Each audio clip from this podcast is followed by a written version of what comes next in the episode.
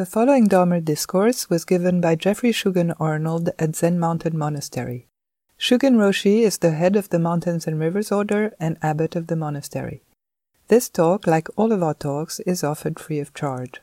If you would like to make a donation or find out more about our various programs, visit us online at zmm.org. Thank you for listening. So, good morning, everyone. So we'll continue looking at these practice slogans of Atisha, this 10th century Indian master that we're taking up as the theme of our ongo. The slogan today, the first one that I want to look at is 3 objects, 3 poisons, and 3 seeds of virtue. The teacher Judy Leaf said, one way of looking at the slogan is that it is about the power of labels. It's about the way we categorize our world and what then happens as a result. At a crude level, and very quickly, we're always sizing people up. We put the people we deal with into mental bins, such as friend, enemy, or not worth bothering with. We do this individually and collectively. So this slogan is a good example of how the teachings very often, traditionally, are presented in a very, not always, but often in a very condensed form, and that need to then be sort of brought out, explained a little bit or made clear. So the 3 objects are the recognition of how we experience anything in our world. That in every moment, when our senses come into contact with something, which is virtually in every moment. The sound comes to the ear, taste comes to the tongue, so on. There is a sensation, feelings, a second of the skandhas. And in that, there's just a direct contact with that sensation. And that happens because of the object, because of the sense organ, and because of our consciousness. And what that's telling us is that that moment of perception that we base basically everything we know about the world upon is dependent on those 3 conditions. So it doesn't just exist by itself. When we experience an object, when we look at a tree, we're not just seeing the tree objectively. It's not just something out there that our eyes see passively, but our consciousness plays a very strong role in influencing what we see. And then, as Judy says, and then what happens as a result? What do we do next? And she says at a crude level, and very quickly, we size things up. And it's crude, we might say, because it's often diluted. It's permeated with our conditioned ways of thinking and seeing and our associations and past experiences, what we've been told, what we believe, and so on. But in another sense, it's rather sophisticated. It happens in an instant so that we don't actually see it happening. We don't see our eye making contact with the object and then being infused with our consciousness related to that organ. We don't see our history, our associations flooding in. Not initially, at least. As time goes on, we are able to see that more with our practice, with meditation. And so in a way, it's crude. It's kind of at a gross level what's happening. But in another sense, it's pretty complicated. And on the basis of that, as she says, we size things up. The Buddha said that fundamentally it's guided by the impulse towards pain, pleasure, or indifference, neutral. Often in the teachings it's described as being neutral. That we either experience something that we want to, it's like an automatic judgment and a kind of final sentence. It's a kind of a conclusive experience of something that in essence is saying either stay with me, go away from me, or whatever. I don't care. Doesn't matter. Right? Whatever I see, whoever I'm seeing, means so little to me that it doesn't matter to me what it is or what happens next. And there's a lot of that, and that can be very dangerous. And at the same time, we tend to gravitate towards the pain and pleasure ends of the spectrum. And in that way, it's a kind of mercantile, a kind of materialistic sort of relationship. What is this thing to me? What I want to do with it? Is it of interest to me? Or is it a threat? Does it augment or some way increase my value, my sense of something, what I want? Or does it diminish that? Or does it threaten that? And it seems very automatic in the beginning of practice.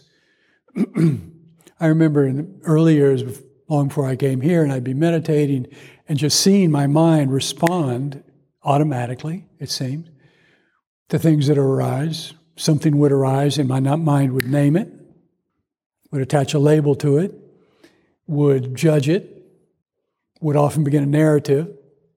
And that seemed pretty automatic. I wasn't deciding to do all those things. It just seemed to happen. And I remember thinking, I don't know if that'll ever change. It was hard to imagine that not happening because it just seemed automatic. And in that way, it seemed natural.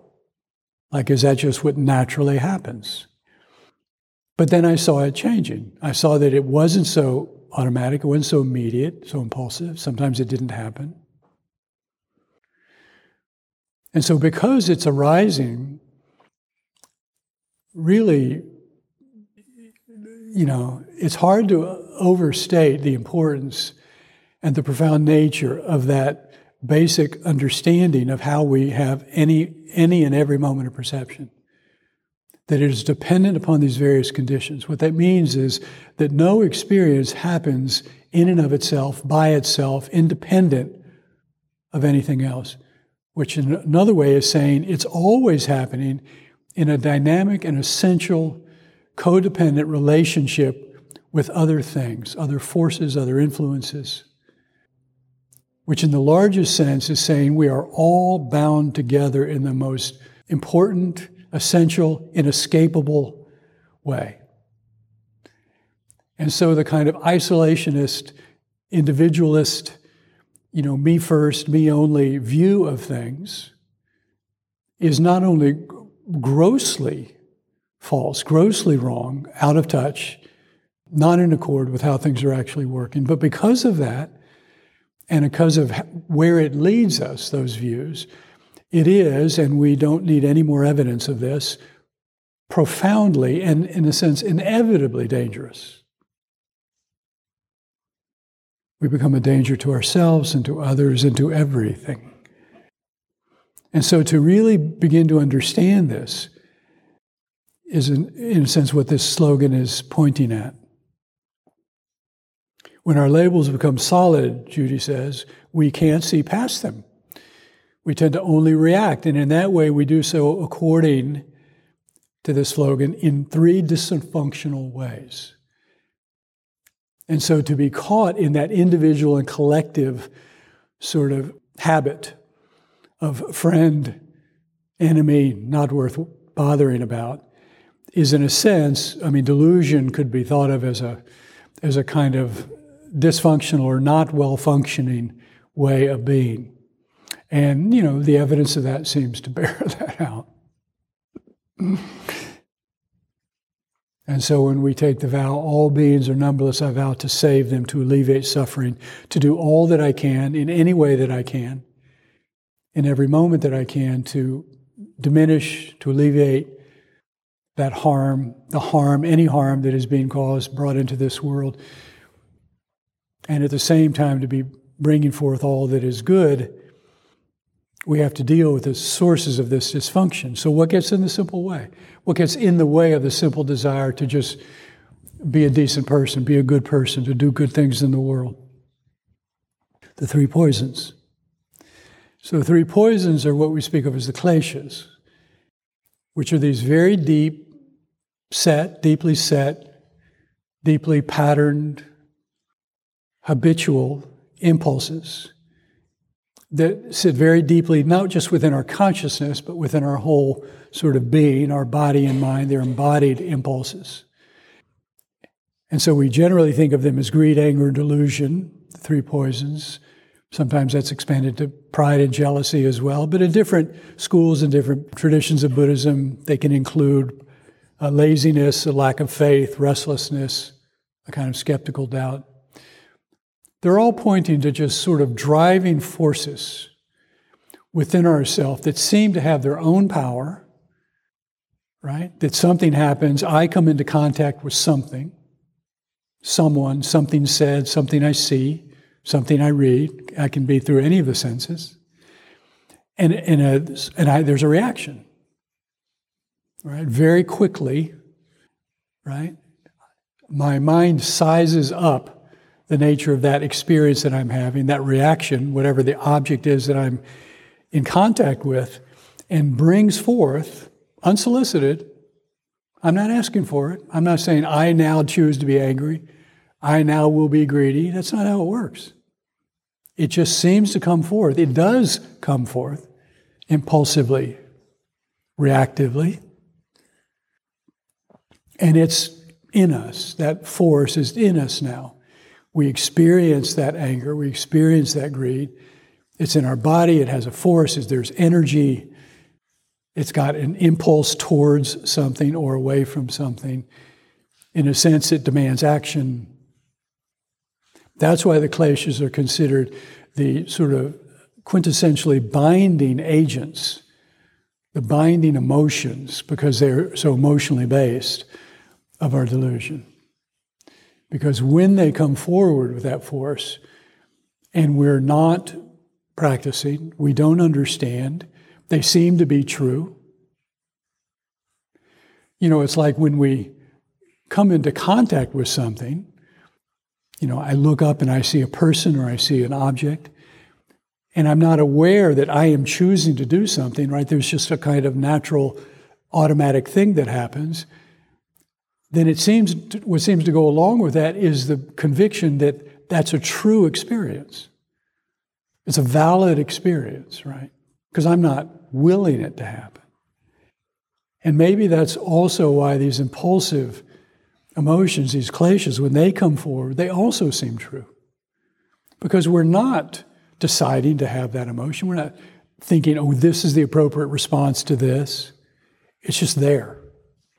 And the stronger it is, maybe the more true it seems to be, which means the harder it is to not believe in it, to not act out of it, right? Which is why our zazen is so important, because there, all the same stuff is happening, you know, in a much more sort of rarefied or, you know, less, there's much less stimulation. It's really just whatever your senses are picking up from around you, and then whatever's still going on in your mind, and we still go through the same stuff.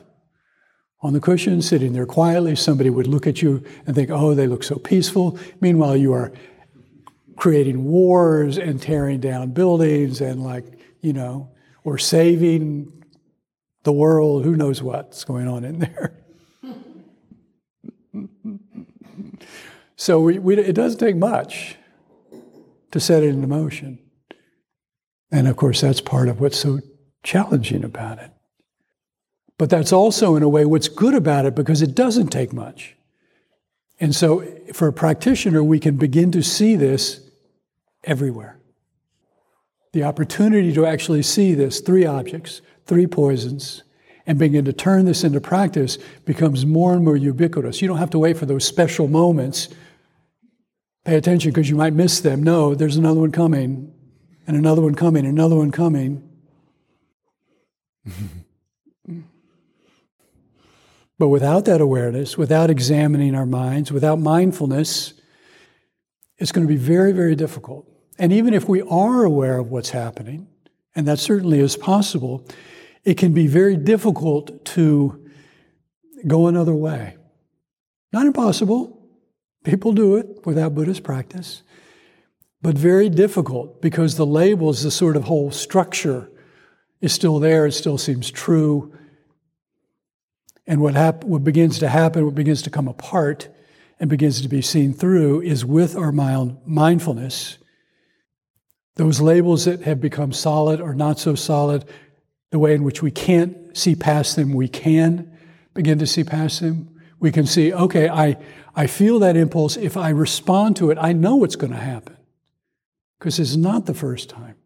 I can see beyond that because I've cultivated that much natural ability in my mind, my mindfulness, my awareness, and perhaps because I am practicing the precepts and am establishing that intention every day of how I want to be in the world.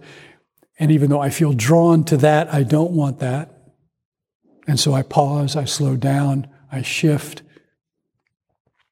I mean, just reflect on a moment when you have encountered something or someone and you have an instant reaction. It's like you're walking down the street or you see someone downstairs, somebody steps in front of you while you're waiting to get your pasta, right? And you immediately, you don't know them, you've never met them before, and you glance at them, you don't even look at them closely. You don't have to. That's how that's how this whole thing, in fact, the more carelessly you encounter them, the better from the point of view of delusion. Because then there's less actual input coming forward. If you slow down and actually see that person, then that's going to have the more potential to actually thwart or slow down that impulsive consciousness, which with much less discernment will just throw that person into category, because we've already got those categories built. We've been taught to have those categories. And we even have categories within categories. So within the categories of race, there are categories within those categories, within the categories of gender or sexual orientation or faith or Buddhism. There are categories within categories. And our mind does that. I mean, it's a kind of miraculous aspect of our mind to sort of understand our world and organize it and be able to examine it and investigate it. But we do a lot more with it than that, because they become solid and we believe in them. And we believe that that crude level assessment is true. And so just reflect on that moment and how full and complete our experience is, how true it seems, and how the body joins in and says, yes, and there's a kind of energy, right? And it might come up as a kind of anger or a kind of resistance. I don't like that person. Or it might be a very different feeling. It might be a feeling of warmth, feeling of attraction, pain, pleasure. There's a kind of confidence in that experience. Traleg Kyabgon says, recognize that our relationships to friends, foes, and strangers don't form in a vacuum, but depend on various factors and circumstances and conditions. It is very profound to see relationships in this way, because then we realize no one is a friend or a foe in essence, in and of themselves.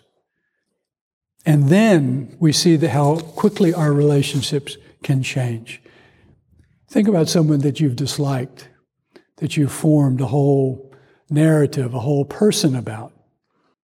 And then you discover something about them. You learn something about them you didn't know, or you see them doing something. They don't even know you're watching, but you see them do something, and it changes that view. Suddenly you see them in a larger way, that what you just experienced is somehow, doesn't line up with the narrative we've created about them. As I was reflecting on that this morning, I was thinking about a dairy farmer that I worked with up in New England many, many years ago, up in upstate New York. Very gruff. No nonsense. Having come from the South, he talked so fast. And I kept saying, he'd say something, say, what? What? What? And he'd go, are you stupid? Are you stupid or what? And I just couldn't, I wasn't used to people talking so fast. And he was very gruff, and he treated the cows like, cows. But I came in one morning very early. Usually I was the first one in there because I had to muck the stalls and clean up and stuff, and then he would come in later. He'd actually already been in to do the first milking. But he was in there, and he was down towards the back of the barn, He couldn't see me. And he was sweet-talking the cows. He had names for them, and he would say, how are you doing this morning? Hey, honey. And I just listened to him. I thought, wow, he's never shown me that before. And he looked up and he saw me, and he got all gruff again. But in that moment, my sense of, oh, there's more to you. There's more to you in my mind. There's always been more to you. But now there's more to you in my mind.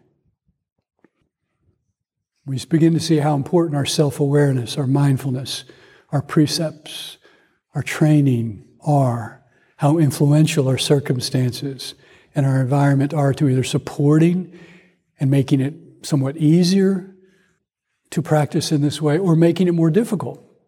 Training in both circumstances is important. It's important sometimes to make it easier, so that we're able to train and develop those skills and our capacities so that we're in more difficult situations, we have that to turn to. And the three seeds of virtue, having understood this, are if desire, our greed, and our anger, and our delusion, our indifference are the three poisons, then what are the three seeds of virtue? Freeing ourselves from our greed, freeing ourselves from our anger, freeing ourselves from our delusion. Freedom from greed becomes generosity. Freedom from anger becomes compassion. Freedom from our indifference we might think of as engaged impartiality. Pema Chodron says, when you feel craving or aggression or indifference, you own it fully and wish that all beings could be free of it. And in this way, what usually causes suffering becomes a seed of compassion and loving kindness, a seed of virtue. And this is the sort of the essential point of Buddhist practice, is that what we see, we encounter directly what has been before, the seeds and the actions of our suffering. And now we see how in the same moment, using the same instruments of our body and mind, they become transformed, which really means our mind is being transformed. The things, the people, the objects have not been the problem. And as she says so importantly, you own it fully. There's no practice without that. We have to own it fully. And the world's a tough place. It's an unfair place. It's an unjust place. And that is everywhere. And that is true. And that seems to be a perennial truth. And we are in our own time of it. And it's serious. And that needs to be handled. We need to attend to that in every way possible. And at every step along the way to own fully my mind, my thoughts, my words, my actions, my perceptions, my view, my delusion. And so the next slogan says, in all activities, train with slogans. It's kind of interesting that within the midst, and fairly early on in this collection of these practices, this slogan basically points back to those very things and says, train in these. Why? That would seem to sort of be implicit in the very structure of these. Judy says, once you understand the underlying point of these phrases, to increase loving kindness and concern for others, to decrease our self-absorption, our ego fixation, our delusion, then we can make up our own slogans. She says this is practical. It can apply to everything we do. There's so much attention, importantly, given in Dharma practice to how our language objectifies, distances, distracts, deludes, can diminish, can disregard, can divide, can harm. The Buddha was onto that. He was very clear about that. And he taught out of that clarity. And at the same time, that most magical power of language that we have, to speak, to make sounds, like the sounds that I'm making, and that they make sense, I hope, and that they convey, that they can even convey things that are actually inexpressible by the very words, by the very vehicle of that which is communicating, to express the inexpressible. I mean, what kind of magic is that? And yet how recklessly we use it. And so there's also a lot of attention given to free, liberating, making truly powerful our language so that it can liberate, it can point, it can dissolve, it can loosen, it can clarify. And of course, the language itself is not doing that. But it's that magic of language in your mind, in our minds, and the meaning that it comes, and our readiness for that, our being receptive to that, right? Why sometimes have you encountered a particular teaching over and over and over? You understand it, and it goes by, and then one time you encounter it, and it goes in deep. Why? Why now? Judy says, these slogans apply to how we are, as opposed to how we think we should be. The point of this training is not to smooth everything out, but to work with what is not smooth. To work with what is not smooth. Bodhicitta is recognizing, okay, things are not smooth. On a certain level, maybe everything is fine, and on another level, nothing is fine. And if we don't know that experience, then we don't know it. But if you do know it, you know it. And that's the essence, not just of Buddhist practice, but of any genuine seeking practice-based tradition.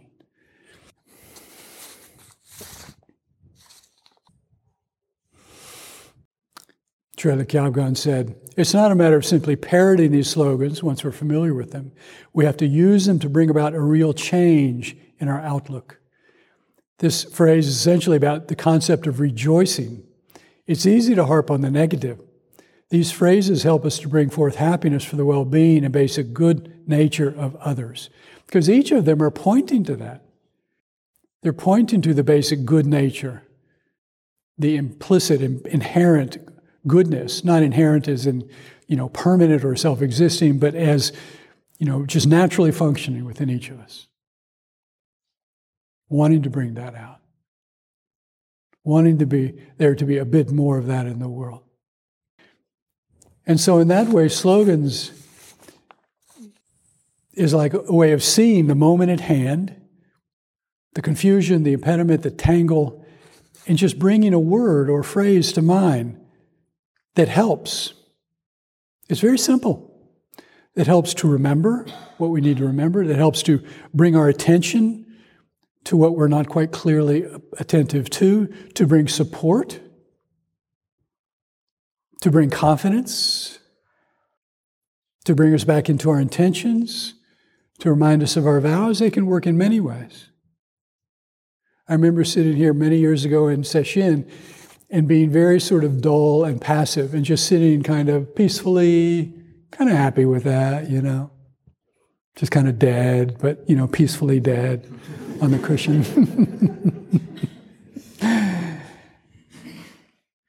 And then, words came to my mind. And the words were, you think you're going to live forever. Those were the words. You think you're going to live forever. It was like my good brother was talking to me. And it was like, I'm not. No, I'm not going to live forever. And it just woke me right up. And so sometimes phrases just come to you and have that kind of power in that moment. And maybe you carry them with you for a bit. Maybe they only last for that moment. It doesn't really matter. It's all upaya. And sometimes you need to bring them forth. What will help you in this moment? And what's happening in that moment? Think about it. You're owning it fully. It's you. It's your life. You're choosing it right now. I was choosing it right then. I could make that choice to sit in a dead way on that cushion That choice was free to me, for me to make. I could also make another choice. And the last slogan of today is, begin the sequence of sending and taking with yourself. So this goes back to this practice of sending and receiving, where you, is a meditation practice where you breathe in, bringing to mind a person or a group of people or yourself, in this case, and something that needs healing, needs relief, some burden, greed, anger, grief, sadness, despair, loss of faith.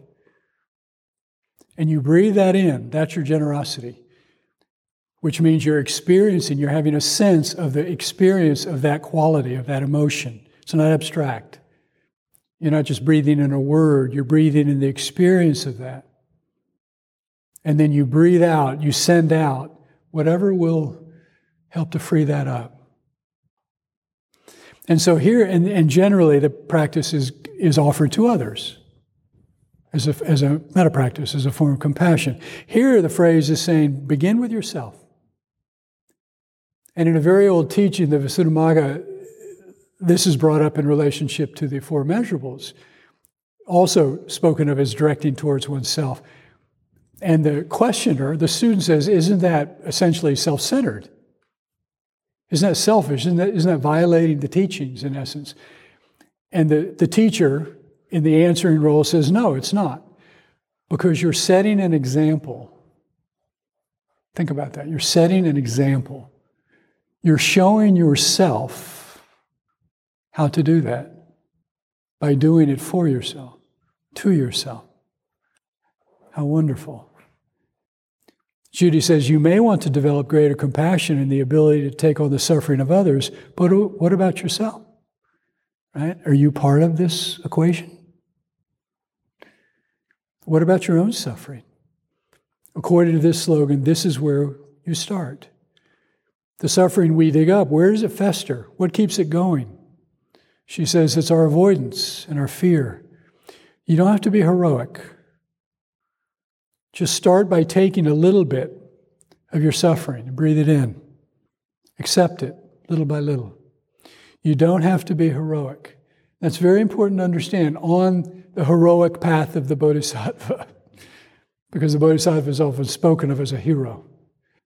Taking up an heroic path to alleviate the suffering of all beings, yeah, I'd say that qualifies. But we can hobble ourselves by thinking, okay, that means I have to be heroic, I have to be the hero now, and I'm not, because I'm struggling, I'm suffering, right? I'm self-centered, so what do? So she says, don't worry about being heroic, which is just another way of talking about perfection. Just take on a little bit. Take on what you can bear. And in that way, because we might say within our sort of individualistic culture, self-promoting, is this just the same? Putting ourselves first? It says begin the sequence of sending and taking with yourself. But bear in mind, it says begin the sequence. It doesn't end here. And how is this different, even in and of itself, when you're practicing this for yourself?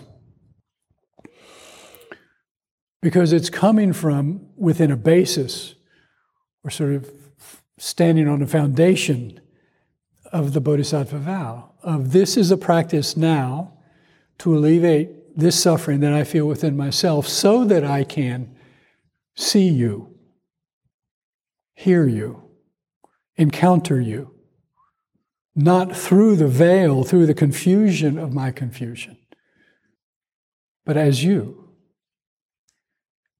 So in that way, relieving a bit of that of myself is already helping you. Liberating suffering comes from loosening the bonds of self-clinging, understanding how it creates our unhappiness. Pema says, whatever pain you feel, just take it in and wish that every being could be free of it, because whatever you're experiencing, it's not just yours.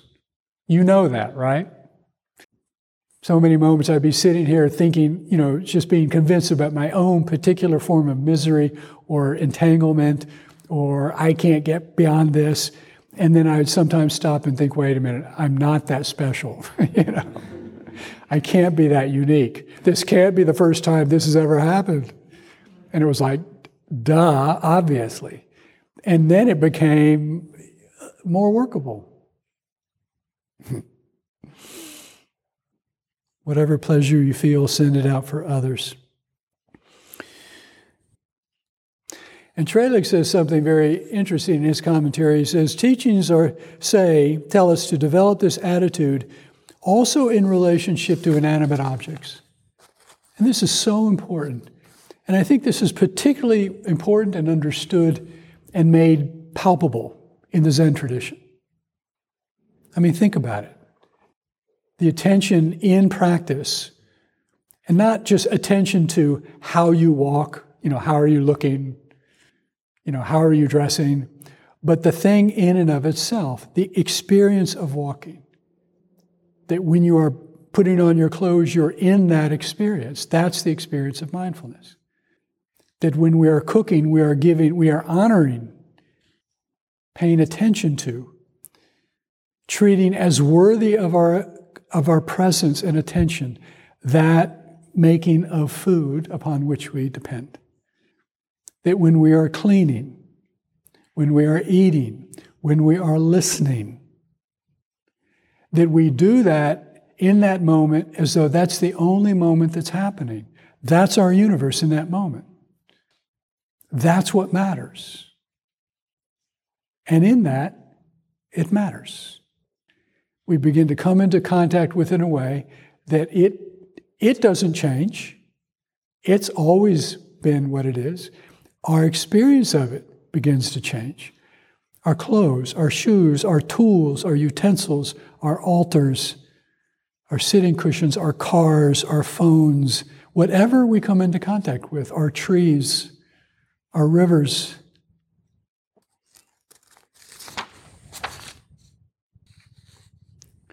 Shantideva said, those desiring speedily to be a refuge for themselves and other beings should interchange the terms of I and other, and in so doing embrace a sacred mystery. That when we actually come into contact with life, with ourselves, with others, we enter into a sacred mystery. And that points to how when we look clearly and deeply and compassionately into one grain of rice, one person, one situation, one mind, we begin to discover it's much larger than that. A universe, a humanity, a past, present, and future, cause and effect, delusion and enlightenment. And isn't that why when we disregard or diminish another person or an object or a creature, we ourselves become diminished?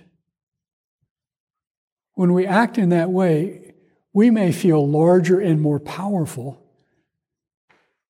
because we are deluding ourselves to think we are, or we are subjugating somebody through force to convince ourselves that we are, but that's all just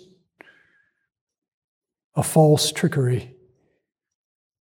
And it's not sustainable. It never satisfies. It never brings peace, ever. When we indulge our anger, our hatred, and whether we turn it against others or ourselves, we cultivate a self and a life and a world of anger and hatred. And in that, there's very little ability for compassion. They don't go together. And so that's why when we cultivate compassion in our hearts, in our actions, in our speech, we begin to experience a world and a self that is that compassion. We begin to see it in others. We begin to enter into that sacred mystery.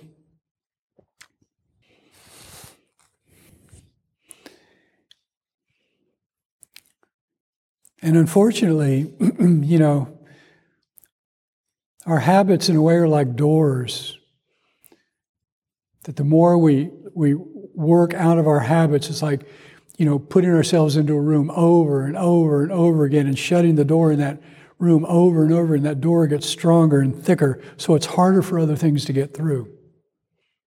It's harder to see that we're in a room and that the walls are getting thicker, right? And that actually there's less and less air to breathe, and that our life is becoming more confined. It's harder to see that.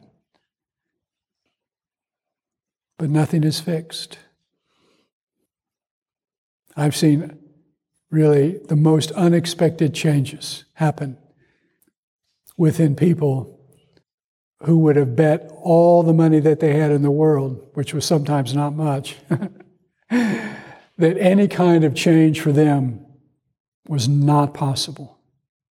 Convinced of that about themselves until it happened. So I'll finish with a poem. There is, in truth, a sacred mystery. The wise ones have confirmed this throughout the ages. Sacred, it is the source of all beauty and wonder. Mysterious, it can be embraced intimately, yet it will never be fully known. Embraced intimately, it is now you. Never fully known, you are not it. Like a great heron at full wing, love it so deeply by never confining it to a cage.